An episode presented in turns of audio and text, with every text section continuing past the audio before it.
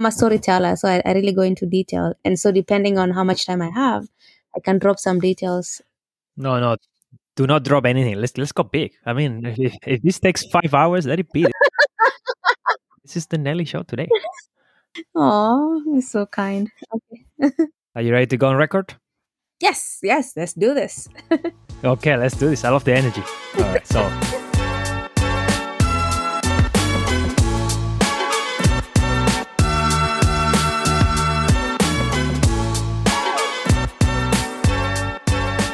Welcome to Adelante, the podcast filled with inspiring stories of people embracing their uniqueness. I'm Alfonso Comino, your host. Our guest today is Nelly Cheboi. Nelly is the founder of Tech Lead Africa, a non-profit organization digitalizing Africa. She has one of the most inspiring stories that can be told. Raised under extreme hardship and poverty in Kenya, she went to become a software engineer in the USA and has since used her savings to build schools across Africa. Nelly was recently named Forbes 30 under 30 for her incredible achievements. This conversation will give you a taste of her beginnings in rural Africa, how a long plane ride changed the course of her future, and the incredible work she and TechLit Africa are doing helping thousands of children. Nelly is the ultimate guest to have in the program. I'm honored to have had the opportunity to listen to some of her stories and share them with you on this podcast. Enjoy this inspiring conversation with Nelly Cheboi. Thank you so much, Nelly, for being with us today. You are the founder and CEO of TechLit Africa, a non-profit organization building computer labs in rural Africa. And your organization is on a mission to see every student in Africa prepared to prosper in the digital economy. And such work has led you to be named Forbes 30 under 30 for social impact in 2021. But before we get to all those amazing achievements, let's rewind all the way back you were born in a rural village in Kenya, Mogotio, which is around four hours north of Nairobi. Why don't you start a conversation telling us about your early beginnings? Yes, sure thing. And I gotta say, that is quite a succinct introduction, especially how you talk about TechLit Africa. I am gonna go and update all our websites and social media to say what you just said. because we're always trying to find the right way to say it. So yeah, I'm gonna use that for sure. I'm Nelly Cheboi. I grew up in Mogotio, which is, yes, four hours from Nairobi. And I grew up in abject poverty. And my story is not unique. This is commonly the stories of kids growing up in communities like mine. Some of them have it worse, some of them have it better, but that is the story. And so for me, uh, part of my determination and part of my drive to sustainably fix poverty come from my mom I am the third born uh, in a family of four. So there's four of us, four girls, and a single mom. And my mom barely went to school. So this is something I learned much later on. She worked really hard to put all four of us through school. She would go to different villages and buy goats and then come and sell it, or she would go to Uganda and buy clothes and come and try to sell clothes. She'll try different businesses and then sometimes she'll get kicked out because she's a woman. Sometimes she, something will just happen, or she'll get arrested because she's crossing the border and then she has to drop that business, try something else. And for 30 years, she will just try, something fails, moves on to the next thing right?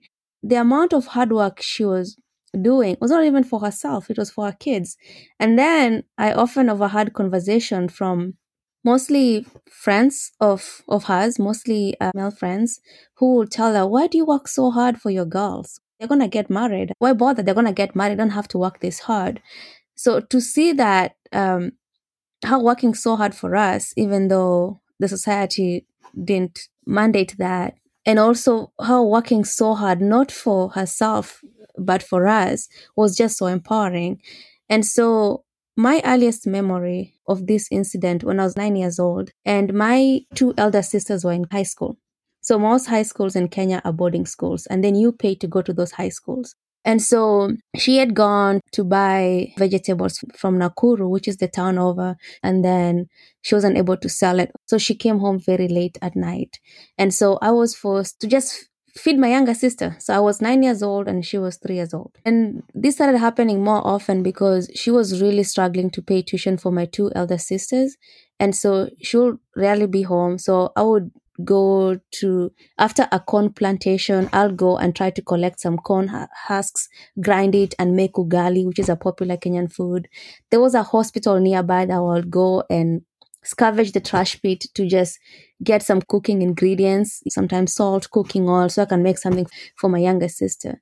And every time she'll come back home, I'll sing to her this Kenyan song which goes mkono wangu mdogo we hawezi kufanya kazi, nikikuwa mkubwa we nitakusaidia, utapumzika.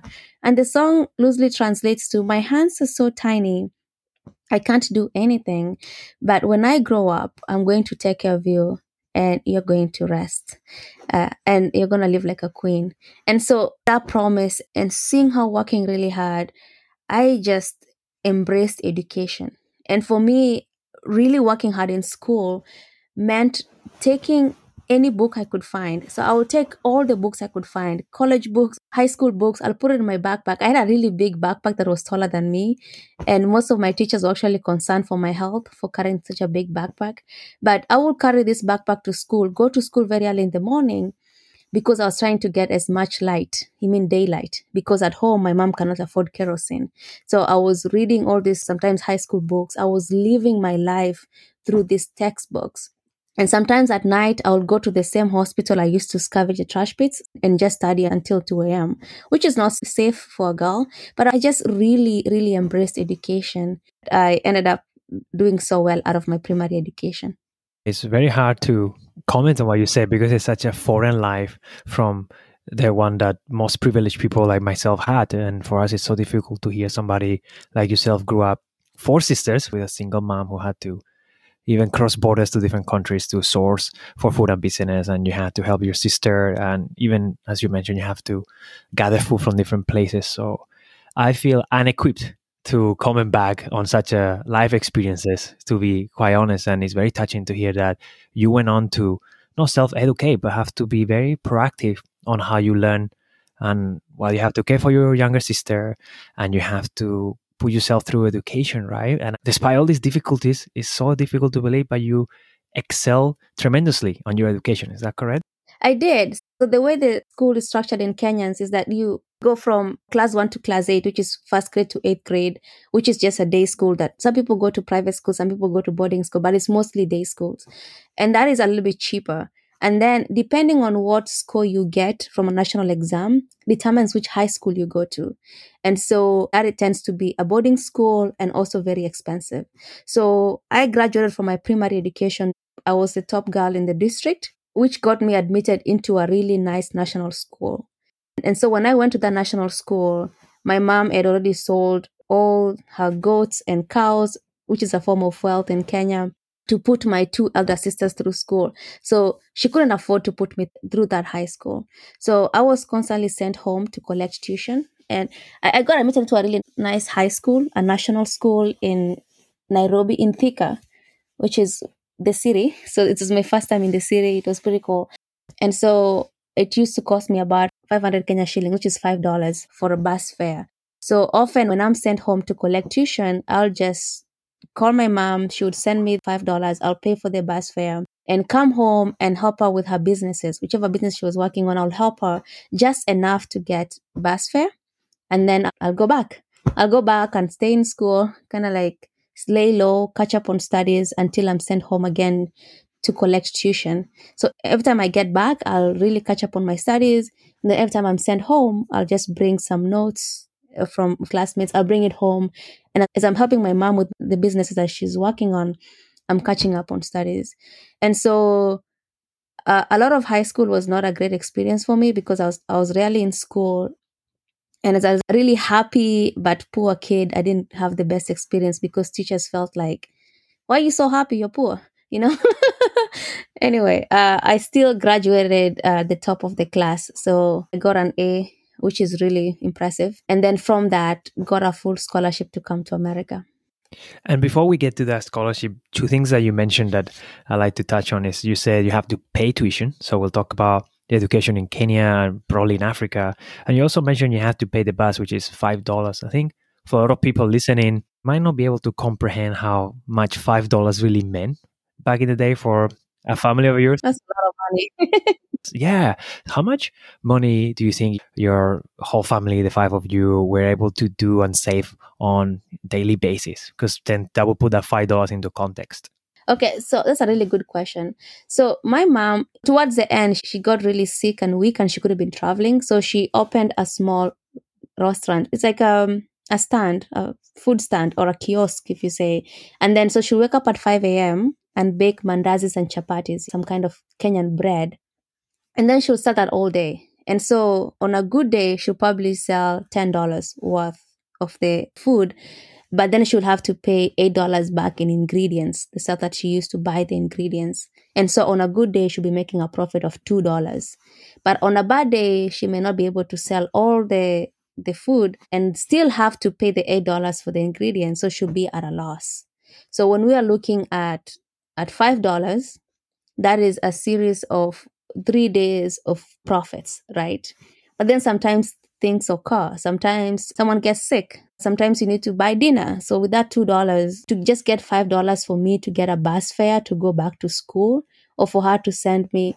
And often when I call her and tell her, Mom, I've been sent home to collect tuition, she'll have to borrow that $5 from someone to send it to me. And so when I'm coming to help her at the kiosk, she has to first pay back the $5 and then also accumulate another $5 to send me back, right? And so we're looking at about a week just to to get five dollars for a bus fare. Right. So I think that put it well into context. At five dollars, it is a lot of money. And the time I'm coming, so often I'll be coming home to try to get two hundred dollars for tuition I owed. But then over time, that money kept piling up. But in the end, it was probably from freshman to senior year of high school. It was about three thousand dollars, which seems negligible, right? It doesn't seem that much. But if you're looking at two dollars profit a day, that's a lot of money. And so she wasn't able to make that much money. Yeah, that sounds like a lot. And then suddenly your life changed. You got on a scholarship to study computer science in Illinois in the USA. Yeah. So I came to a liberal arts college, which is uh, Augustana College uh, in Illinois. And so uh, part of my childhood dream was to be a pilot and just the idea of flying out of poverty because as i'm scavenging for food I, a plane flew by and i'm like oh i want to be a pilot and so i would uh, when i was reading all these books in primary school and trying uh, i just kept thinking what being a pilot was like what flying was like and I would ask everyone I knew, Do you know a pilot? Have you ever flown? Was it like to be in a plane? And it's a village. Most people don't know that. The only career you see is a doctor, a teacher, someone working in the police force. And so I couldn't comprehend what being a pilot was like. And so when I flew for the first time, I was so excited. And so I got a full scholarship to come to Augustana College. I didn't have to decide my major until junior year of college. So I knew that I was coming to America to be, study how to become a pilot. The funny thing is that the first time I flew to come to America, it was a 16 hour flight. And so I hated it. I was like, I, I, I hated it, and it was just quite a. It was I don't know. I can't even describe it. I just hated it, and I knew when I landed in Michigan that I did not want to be a pilot anymore. That just struck me. It was incredibly sad that I spent all my life trying to find a pilot trying to understand what being on a plane was like, reading all these books, and I could not find answers. And the first time to kind of get an idea of what my childhood dream would be like, which is flying and being on the plane and being, it was just so clear that I didn't want to. And I kept thinking that had I grown up in America, I would have known. I would have known what being a pilot was like. Maybe through the internet, maybe I would have flown at some point. I would have known. And the reason that I did not know is because I grew up in Kenya. So immediately just landing into America, even before all these things, I actually I came in. I knew that America was cold, so I came in with a winter coat, and it was seventy degrees that day. so the people picking me at the airport, they were so surprised. But just landing into America, that kept haunting me. That I did not know it became clear and clear through my various experiences in colleges that even though I was so hardworking, even though I read, my limit was the books that I had, right? As opposed that if I had the internet, or if I had TV, or if I was in America. And so that has continues to drive the kind of work I go into. Yeah, so that plane ride really changed you, right? Because they give you a perspective of something that you wish you had, but you had no knowledge about what it entitled. So when you actually experience firsthand, and I imagine coming from the spacious lands of rural Kenya into a compressed plane, going to a foreign land for first time in your life, it must have been pretty shocking to land in the USA, which is already an adventure in itself. So it make you think about if we only had had access to broad information, which you describe as the internet, right? So even today, most rural places in Africa do not have access to the internet. Is that a fair assessment? They may have access to, they have smartphones, and then people pay a small amount of data. So let's say you have a dollar. For a dollar, you get 50 MB of data, right? For only one hour. So you only get the internet in chunks. So you can imagine if you want to watch a YouTube tutorial, I'll have to plan, okay, I'm going to watch a YouTube tutorial. I need to spare $2. So at the end of the day, so I can take the time and watch a video, but then it's only 50 MB. So maybe I may not be able to finish. So most people, when they use the internet, is mostly for social media, going to WhatsApp or going to Facebook Lite. And so you don't really see the kind of utility you see here where people are using the internet as a means of production. Imagine if you only had access to the internet for one hour a day, but then it was also not unlimited. You won't even start thinking about using the internet for learning using the internet for creating. It's just going to be this luxury that you have. At the end of the day, just lay down and catch up on some memes. yeah, you won't have the serendipity spirit to go around and figure out what are the options out there on the internet and learning, like you said. And if you have to pre schedule everything, you kind of limit yourself, right? Yeah, and also the idea of finding answers. It's, it's pretty convenient now. I have a question, I just look it up, done. We don't have a culture of that because you, you have to plan. Yeah, we give it for granted. So that took you back to the USA, and then somehow you changed to computer science. How was the transition?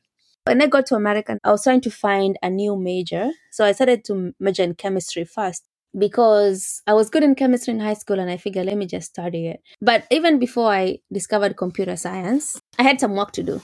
So my mom was still in the kiosk baking chapatis and mandazis. At the time, the business was not doing so well, so she was really losing a lot of money more than making it. But she has she had been working for 30 years, so she was not gonna just retire like that. And so the first thing I did is through a work study program, I could earn eight dollars an hour.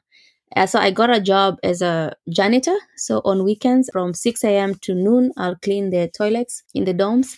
And then over the week, I'll uh, work at the cafeteria. So because I was a student, I could only work 20 hours a week. So I'll max out on those 20 hours a week and I'll save all that money. And the idea was to deliver the promise I made to my mom, which is I'm going to take care of her when I'm able to, and she won't have to work anymore. And so it took me a year, and then I saved up $700, almost all my savings from a minimum wage job. And then I bought a piece of land. I bought one eighth of an acre of land. And then I realized that it took me a year to just buy this piece of land. It's going to take me so much longer to even build a house for her. She wasn't doing so well. Like her health was really deteriorating. She may not even be able to move into this house if I'm looking at $700 a, a year savings. So instead, I went back, continued saving, borrowed some money for some friends, like $500 here and there and then flew to Kenya, went to a slum in Nairobi and bought a truckload of furniture, like couch and a bed, even a spoon. I brought everything, drove four hours to, to Mogotio and just told my mom, we are getting out of this house. So the house we grew up in was the one without electricity, no latrine on site, no running water. And normally during rainy season, it would just be leaking from left and right. And so we'll have to find a dry place. It wasn't a safe house. I moved my family out into a really nice apartment. So they were paying $3 a month in that almost like a, a, a slum, right? A shack. They were paying $3 a, a month there. So I moved them into an apartment which cost $40 a month. And it had water on site, a latrine on site, it had electricity, it was two bedroom, really nice furniture. And for the first time, we were actually having visitors over and taking pictures in the house, which we didn't used to do growing up in the earlier house. And so I told my mom, you don't have to worry, have to worry work anymore. You just relax, I'll take care of you. She didn't listen to me, she continued working. But then in the end, uh, someone came in and broke in and stole all our equipment. And so she had no equipment to keep making food. So she stopped. I was kind of happy about that because it finally got her to stop. So my family was in this nice house. And so I flew back to America. But then I was on the hook to sustain them because I just moved them into a nice apartment, which is expensive. I just introduced electrical bill to the cost. I've introduced a lot of more things. And so I was on the hook to support them. And then I realized that if I keep supporting them, I'm never going to get to my community. And remember, my idea has been to change the narrative of kids growing up in communities like mine. Because even though I did not have a childhood, I really keep imagining what it looks like for a Kenyan kid in rural Africa to have all the amenities that a kid in the suburb of Chicago has, right? What kind of life does that lead, right? And so that was always the back of my head. If any money I make amid my studies is going to support this life that I brought upon them, it's really hard to go on to the next project I want to work on. So um, after thinking a lot, I came up with the idea to build a school. It's a private school. The kids going to the school are going to pay to go to the school. So they're paying $10 a month, which doesn't seem much, but it adds up. And then my elder sister, Sharon, had a diploma in elementary education. And so Sharon could run the school, hire teachers, provide for the kids. And as an income from the school, she was able to support my family. So ever since I built the school, I've never needed to send money home and support them. And all of this was happening before my junior year of college. So all of this was happening when I'm just trying to get a chemistry major. And so what happened after I finished building the school? Building the school cost me about $3,000 to start with. And then I needed to add more to it. I had gotten $2,000 through an internship program and I was able to use that as a down payment to build the school. And then also my savings, I used to work uh, over the summer. I'll never go on vacation, so because that was prime time, I could work forty hours as opposed to twenty hours a week. So I saved all that money, and I started building the school from the land that I bought when I was trying to build my mama house. So I built a school instead. And so when I was doing that, I discovered computer science because remember growing up in Mogotio, I didn't know anything about the internet. I didn't know much about computers. And the first time I really used a computer is when I was applying to colleges in the US, but I was just doing entering fields. And so I needed to take a computer science class for my math major. And it was an introduction to Java. And I just fell in love with it. And again, the voice that the reason you don't know anything about computers the reason you don't know anything about software engineering is simply because you grew up in rural Kenya. Nothing else. You're the most hardworking person you are. You did everything you could. And it's not my fault that I don't know anything about computers, even though it's such an amazing resource. And so it kind of coincided that I was building a school and kids were going to the school. And so I started thinking about what would look like to bring this awesome resource to my community and it just came together so nicely. Because with my obsession on sustainably fixing poverty what it really came down to is that we had some systemic issues that were avoiding us like were preventing people to to lift up right? For example if you are a business person if you're a woman selling tomatoes you're very hardworking and you make a little bit of profit. You have your whole family waiting for you. So you need to pay tuition for someone to go to school. Someone is sick you need to pay for their medical bills. There's a funeral fundraiser over here you need to donate to. And then in the end it's really hard to take that profits and continue to build your business. Let's say you want to get a loan you're looking at 13% interest rate on the lowest end.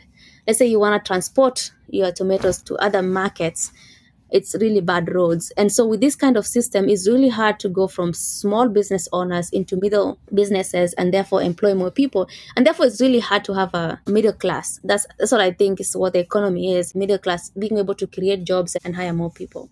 But then if you look at the internet, if you look at computers, you don't need to have the best roads. You don't need to have the best interest rates. You don't need to have the best financial infrastructure if you have a computer and you're connected, you can access all these jobs. You can be building websites for Google. You can be a QA engineer. You can be streaming for Twitch and making money that way. There's so much more jobs available online than they ever be available locally at any place.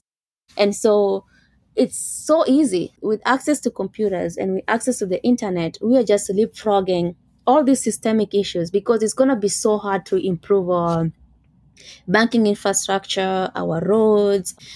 It's just a lot easier to bring people online and give them the means of production. That, that's the, the other bit that people don't really understand is that even though you're online, if you don't know how to create and produce value online, it's not as useful. That's when I discovered computer science when I was building the school. And so I dropped my chemistry major and started studying computer science. I only had one year left, and so I got a computer science degree in one year. Wow.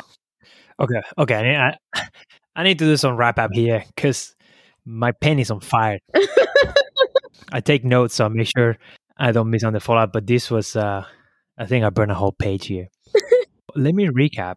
Well, you were, I'm gonna guess, in your early twenties. You work as much as you could on the minimum salary in the US to send as much money as, as you could to Kenya, bought a land, move your family to what we will give for granted today about a house with a toilet and electricity with what costs more than 10x what they were paying before. And then you build a school remotely. We let you to discover the power of computers, how computers can help you leapfrog the disadvantage on infrastructure that many places in Africa in general suffer. And that inspired you then to change your study focus to computer science even though you only had one year to graduate. Yeah. I was 19 19 so you you built a school cross continents at 19 years old. I mean no i came to america when i was 19 so i was building because i was 20 21 when i was building the school wow and your sister sharon still runs the school and she's the one who helped you on the ground right yes yes and the school right now is a four storied building. Uh, recently, I just built a four story building costing me $300,000. Get to that in a second. I know you're eager to tell. yeah. I just want to say before you went to build a school of 3000 US dollars, something must happen in between, right? You build one school, you started computer science.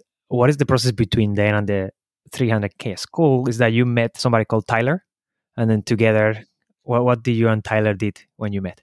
So then I graduated in 2016 uh, out of uh, Augustana College with a computer science and applied mathematics uh, degree. So this time I'm just thinking about technology and all this. The school was already running for, for about six months. We had almost 100 kids. So my sister just did a very good job just building the school, providing the best service. And so I could not get a job as an engineer actually because I had no internship experience. Even in the computer science classes, I was really bad because I did not know what a terminal was. I did not even know how to do a simple Google search because I did not grow up with computers, right? And so some things were assumed to just be basic knowledge in that class, but I did not know. Touch typing was one of them. I used to think that I need to look at the keyboard hard enough and I'll be able to type as fast as my American peers. And it took me a while to figure out that what they were doing is that they, they know the layout of the keyboard and it's called touch typing. It took me a really long time to know that. And so I could not get a job as a software engineer. I ended up getting a job as a business analyst at a moving company in Chicago. That's where Tyler was working as a software engineer there. So we met there in October 2016. And when we met, I was collecting computers. So I was already thinking about building a computer lab at Zawadi, which is the school I built. And so what I was doing is I was collecting computers and just asking my friends to donate their computers. And the plan was I wanted to install a little bit of content. So Khan Academy videos, I wanted to install Wikipedia, just uh, like an intranet server. So that the, the kids there can start learning about the internet. Because i assumed that what they needed was the internet. What they needed is just having information like youtube and wikipedia to look things up. Then tyler and i dated started dating almost immediately. And in 2018 we flew to kenya. He was flying to kenya to meet my family. And i was flying to go build a computer lab. So i brought five computer labs in my suitcase so since he was also flying, I also put five computer labs in his luggage, flew to Kenya and built the first computer lab. And so he was there the whole time, you know, kind of helping me with cloning the computers with Linux, loading Wikipedia, downloading Khan Academy. And so we went to Zawadi and we built the first computer lab. And so what we did is that our idea was we just need to get these adults to start building websites WordPress website. We just need them to just start creating stuff, right? And we were only there for two weeks because we were still working. And so we tried running it. It wasn't really picking up. It was very too complicated for them because they were doing Rails server and all these things. And then we came back to America. And we thought that we're just going to leave the computer lab open, give someone a key, and they can come in anytime and use the computers and look at the content and, and all that.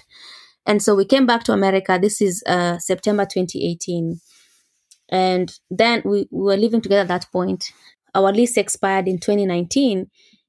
We had our amount saved. I had $35,000 saved. He had similar amount of money saved. And we thought we have enough money. We don't need to keep working. Let's take a break. Let's take a gap year. And so we quit our jobs, put all our furniture that we had on the street for someone to take if they want, and flew to Kenya. And the whole idea for fl- flying to Kenya was to figure out why this computer lab did not work. Because what ended up happening is that no one was coming to the lab. Our initial hypothesis was that someone is going to steal the computers, but the computers were still there collecting dust. No one was coming to use it. And so in 2019, we stayed there for five months. And these five months, we were going to figure out exactly why no one was using these computers. And so we quickly realized that what was happening is that people will come into the lab, they'll look at all the content that we had, and then they'll leave, which makes sense. Who wants to just sit there and read Wikipedia without needing to look for any some answers? And so we thought, okay, maybe we just need to start getting these people making money online. We got someone in Chicago to give us $200, and that, that $200 we would pay them uh, to build a website with us. But because they never used a computer before, it was really hard to help them do the data entry. So we'll do most of the jobs and they will learn. But then it was just hard for them to keep coming back. We're like, we just need to grow by 5% every day. So we only had three people who were showing up every day. We're like, okay, let's just work to get the fourth person to show up. And I think looking back now, it was just so much to ask for because this youth, they are trying to see what they can eat that day. So to ask someone to come in and and spend the time to learn WordPress, to work on the internet, they've never seen that before, and it was really hard for them to comprehend. So after a month of really trying to get youth and adults to just do any jobs online, we realized that it really requires a lot of commitment, not even commitment, a lot of context. And and when they're already 21, life gets in the way and it's really hard for them to do. But meanwhile, we had kids kids will come into the lab and they will play just this one game we had there by accident. So we decided to switch our operating system, switch our focus from adults because it was really sad because ideally we wanted them to just make money already and start living themselves out of poverty. And we focused on kids because we realized that it really takes a lot of training and a lot of getting used to to start making money online and to start being comfortable with using computers as a means of production. With kids, the numbers were insane. The first day it was 60 kids, the next day it was 120, the day after it was 300. Talk about 5%. yeah, I know, almost like insane growth which is amazing to see. But there's only the two of us, and we only had 16 computers. So we capped at 300 kids, and we were there from 6 a.m. to 6 p.m just working with kids and they'll just come in and they'll learn basic things like uh, playing a game. We went as far as playing a networked game where the game will be connected and they'll all compete with each other. So a multiplayer game locally networked because we had an intranet server but then they'll be chatting with each other. They'll start talking about server ethernet cable networking. So it was really cool to see them and we have really awesome videos on our instagram page. Just see them really kind of becoming techies. It was so natural to them. Like, oh yeah, debug that, like, connect to the Wi-Fi, do this. The router is down, and it was so amazing to see. But what happened? What was really clear to us was that it was mostly the boys who were coming, because the girls will come one day and then the next day they don't come. And the reason is that most of the girls are responsible at home for chores. If there's a younger sibling, it's the girl who takes care of the younger sibling. If the mom is going to the market to sell tomatoes, it's the girl who's helping the mom sell tomatoes. Just like I was, right? If TechLit Africa existed when I was growing up, I wouldn't have, have access to it. If that kind of TechLit Africa where it's an open lab where people just go to the school on their free time and use it, I wouldn't have had access to it. And so we quickly realized that to guarantee equal access, we need to go to schools. If you go to schools, a mom will never say, Don't go to school, come help me tomatoes. The mom will always say, No, go to school, and then maybe after school, you can help me with the tomatoes selling in the market, or you can help me with the sibling. But when it's school time, it's school time.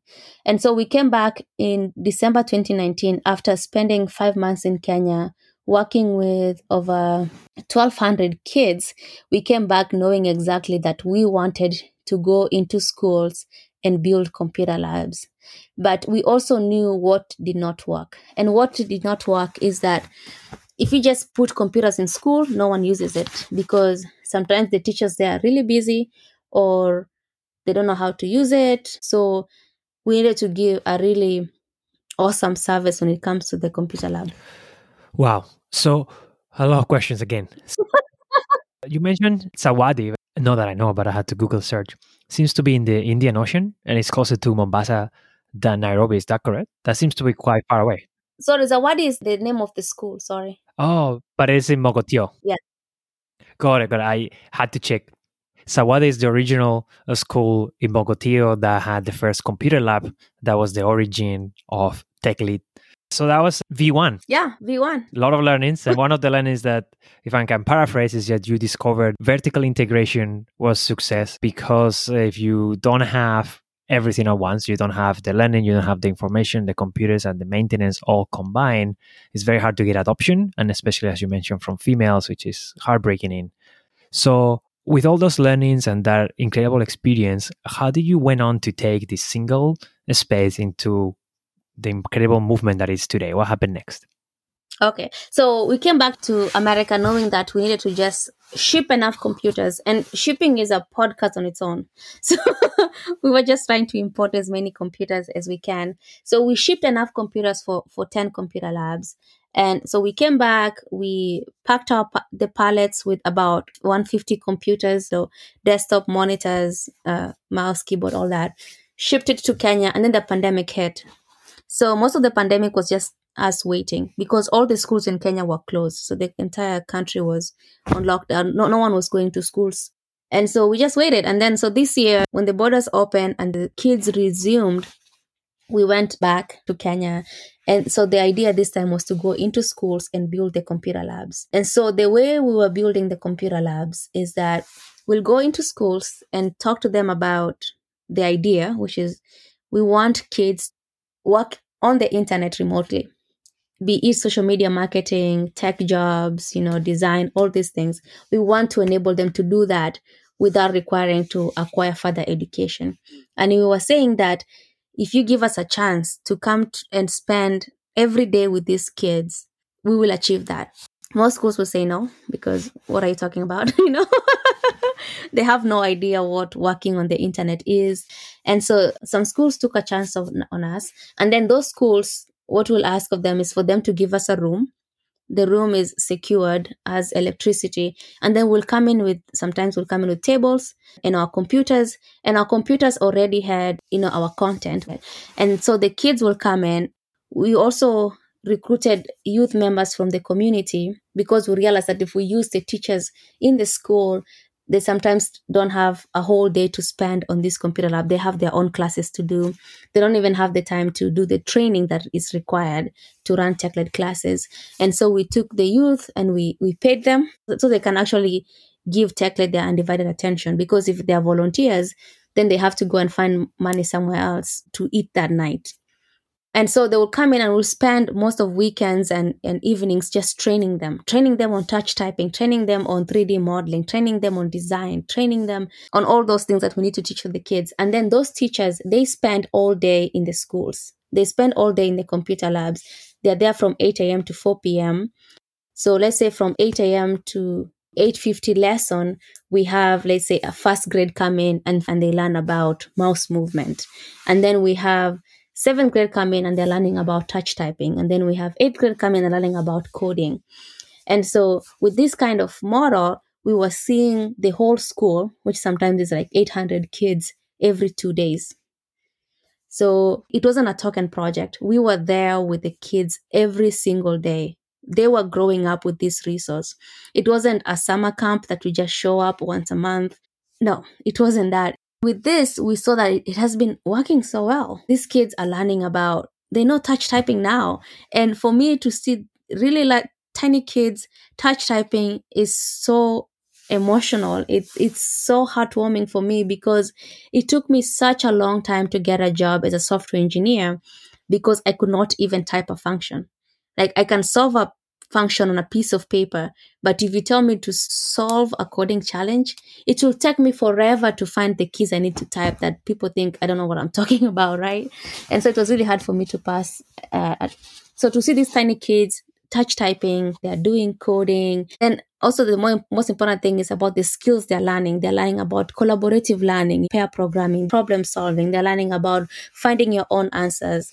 They're learning about self-teaching, which is that they're watching a YouTube tutorial and they they follow along and do coding. So they don't even need us. And these skills are so important when it comes to just being able to be productive online. Nobody knows everything. You just need to be able to search your answers. You just need to find people to pair with. You just needed to find the night tutorial to follow. And so with this kind of model, we have partnered with 12 schools, about uh, 6,000 kids total. We are going to spend all our time, all our investment for them to just get the best, the best information they can get. Really incredible. And it takes me back to the point, how do you get the first 150 computers? You brush over that like it's something that you did overnight and then you ship them during COVID, but I'm sure that wasn't something that was so easy. How did you get hold of those computers? We got them from companies we used to work at. I got them from ShipBob, also got them from Augustana College. And then Tyler also got it from his previous company. Awesome. And then you put it in a container, you ship it. And then what I'm most interested about is how do you teach the people that's working with you on the land in Africa about how to become computer teachers for these kids when they didn't have that experience and they might be adults now? What is the process of teaching somebody up to speed? So now that we are going through the process of teaching adults again, but this time we're teaching them as our own educators, we realized what was lacking in the model that we tried before. What we just needed to do is that we needed to do it in groups and we needed to pay them. Because if you can pay them to spend the time to learn, they're not distracted. Because if you are supposed to volunteer or you're supposed to show up for six hours a day to just learn touch typing, but then you have to worry about getting food at night. You have to worry about what am I going to eat? How am I going to make rent? How am I going to take care of my family? It's really hard. It's a big commitment to ask people. But then if they're coming in and they're getting paid, so it's part of the investment, then they actually do learn and they actually are productive. The goal is that to get our teachers to graduate out of Techlit to go on and start making much more money than they are making as Techlit educators. And then we can onboard more teachers and take them through the training. A really big part of this is that we are both software engineers. We build most of the applications ourselves. So for touch typing, it was a React app that Tyler built overnight. Um, and so the touch typing itself is very directive. As long as we have supervision, the kid can just follow the app and then be able to learn touch typing. With something like coding, they're just watching a YouTube video and following along, pausing it, following along. So our product itself is self directive because we're trying to promote self efficacy. We're trying to motivate kids to self teach on their own. So instead of spending intense amount of teaching the adults and giving them all these skills that they need to we are instead making a product that is very intuitive and directive for the kids. For example, we're thinking of teaching how to represent themselves online, how to communicate, how to make a profile, what do you say? And so Uh, we put together an application that they can just chat and they can build their own profile. They're constantly learning. And so it's all in our product. But the coolest thing is that the educators are there every day. And as a result, they are learning how the product is working or is not working. And then from those learnings, we are improving the product. And we also have have two software engineers that we have trained enough that they're actually contributing to supporting the product. So initially it was mostly Tyler who was working on the products because I was busy doing everything else. As a CEO, you are doing all the crappy stuff. Slowly, he has trained two more of our educators to actually support the product. And so he doesn't need to be involved as much. And that's the kind of training we're looking into because we need to prove that once they go through tech, like these kids, there's a pipeline for them to get out and either get jobs online or they have enough skills to be able to get jobs online on their own. So basically, you are providing the on ramp that most people in the Western world give for granted to the internet, right? The access to learn the basics on yourself and realize that you can explore anything you want when you learn how to use the basics on the internet, and then the sky becomes the limit, right? Yeah, also the skills for sure, because some some of this is not intuitive, like t- touch typing or design uh, or coding. Yeah, and I want to highlight how important it is what you're doing tech enable Kenya, but Africa in general gets completed is because in Africa, I believe there are just over 50 countries and it's 1.2 billion people. So nearly two out of every 10 people in the world uh, is in Africa today. But the most important fact is that the median age in Africa and the whole continent is below 20 years, which is is nearly 40 in the US and China, is well over 40 in Europe, and is 48 in Japan. Wow. A problem that we will have if we don't help all of those beautiful people to digitalize in the same way that the rest of us give for granted, right? So what you're doing is really inspiring, Nelly, and you have opened 10 labs with those 150 computers. What's next? What's the next target? so we want to 10x our growth because we are really ambitious. So for next year, we want to build hundred computer labs. And so for those 100 computer labs, we're looking at 2,000 computers, a little bit over $300,000. Okay. So you're looking for 2,000 computers, 300K. And that's because you're building this really big school that you briefly mentioned before. How big is that school? to build 100 computer labs, we need 200 teachers. And so they need to be paid for their training. And then we need to ship this 2,000 computers over to Kenya. So the 300K is going to go towards planning the 100 computer labs. And that's going to be 40,000 kids. So the school is a completely different project. So remember, uh, when I built the school, it was um, so private school, right? And so the school, I could not fundraise for the school. TechLit Africa is a nonprofit. It's a 501c3. All donations are tax deductible. For the school, I cannot fundraise for it. So the school has been a different venture that I've been working on. And so the idea for the school has been to how does it look like to give a kid in Mogotio all the amenities they need? Think about dancing, ballet, tennis, gymnastics, pretty awesome facilities. I still am a software engineer. So all my income from my software engineering has gone towards building the school. So the four story building that you see now, I've paid that out of my salary because I cannot fundraise for that. And so the coolest thing is that as part of the school, I've also added a vocational training for women. And that's it's such a big step towards combating domestic violence because if they have their own income and don't have to de- depend on their husbands, especially if they're abusive, they can walk away if they want to. They can support themselves. They, they don't have to stay in an abusive marriage just because they can't sustain themselves. They have a source of income. Right. So completely different project. Two amazing projects, and I can't believe you ran all that across continents. Yeah. and on that last topic that you mentioned, some time ago, I some research that if you want to donate any money that you have, the absolutely best value for money that you will ever get of that donation is if you donate to underprivileged women. There is nothing better than that, especially if they are younger, because, like you say, you can provide them with an education, you can provide them with a safety net from not having to depend of doing manual labor or other much more horrendous things. So what you're doing is really on that swimming lane, and it's fantastic. So it's really inspiring to hear from you what are some of the biggest challenges that somebody like myself will be blindsided to understand that you have to go through quite often. And it's like, why it's incredibly complicated to achieve X because of Y. And people like myself, for example, will not comprehend why. Oh, so many. The easiest one is to realize just how much people don't get it. I don't even mean the people in terms of the donors here. I mean the people on the ground that you're trying to help. So, for example, the schools will be like, "What is it in for you? Why why are you building these computer labs? Like, what what are you trying to do here?" And so, some schools would actually fight you, right? So, like, not everyone is coming up with open arms and be like, "Yes, let's help our kids." Some of them are really against it and they are really fighting, and it's really sad. Maybe they don't have the context, they don't understand what this is, and so they will try to fight it.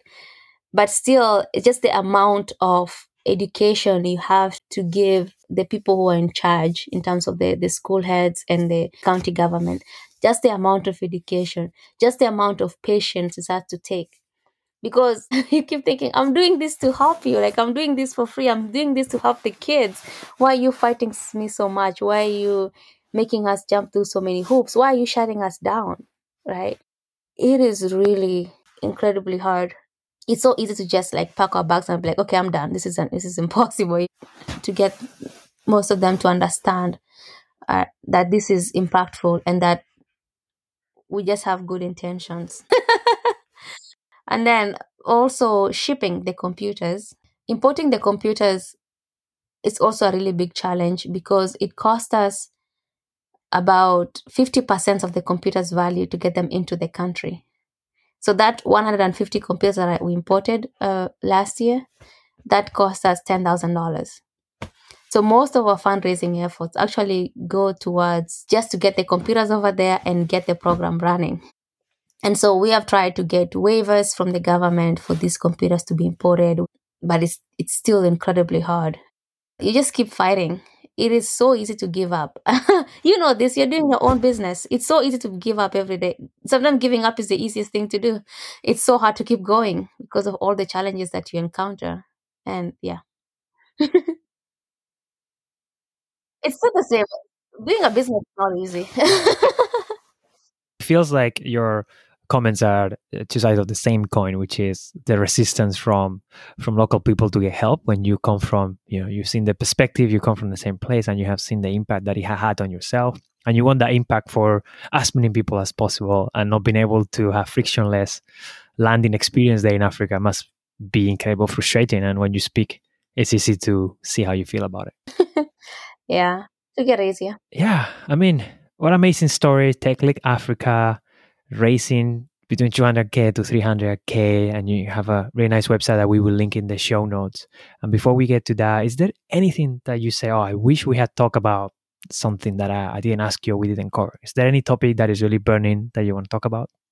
We also do accept computer donations. So if you know of a company upgrading their it equipment and they're looking for a good home there's no better place than TechLit And how can people reach you or reach the organization? If they're interested to learn more and they want to go to their website, can you give us the key items where they can find more information about TechLit Africa? I am on LinkedIn all the time. So you can just find me with my Nelly Cheboi. My email is just nellycheboi at techlitafrica.org. Okay, so we'll put down the show notes and as well as the donation page. There is tons of content on your website, which I use as a sourcing for the questions I ask you today. So I encourage anybody to read. There is way more items in there that we have covered today.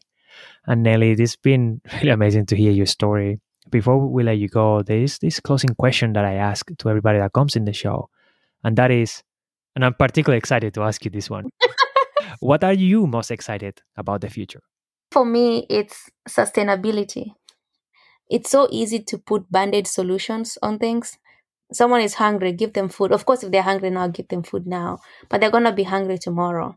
And for me no matter the challenges we're facing right now in terms of getting donations or getting TechLit adoption i know that in 10 years mogotio will not be the same.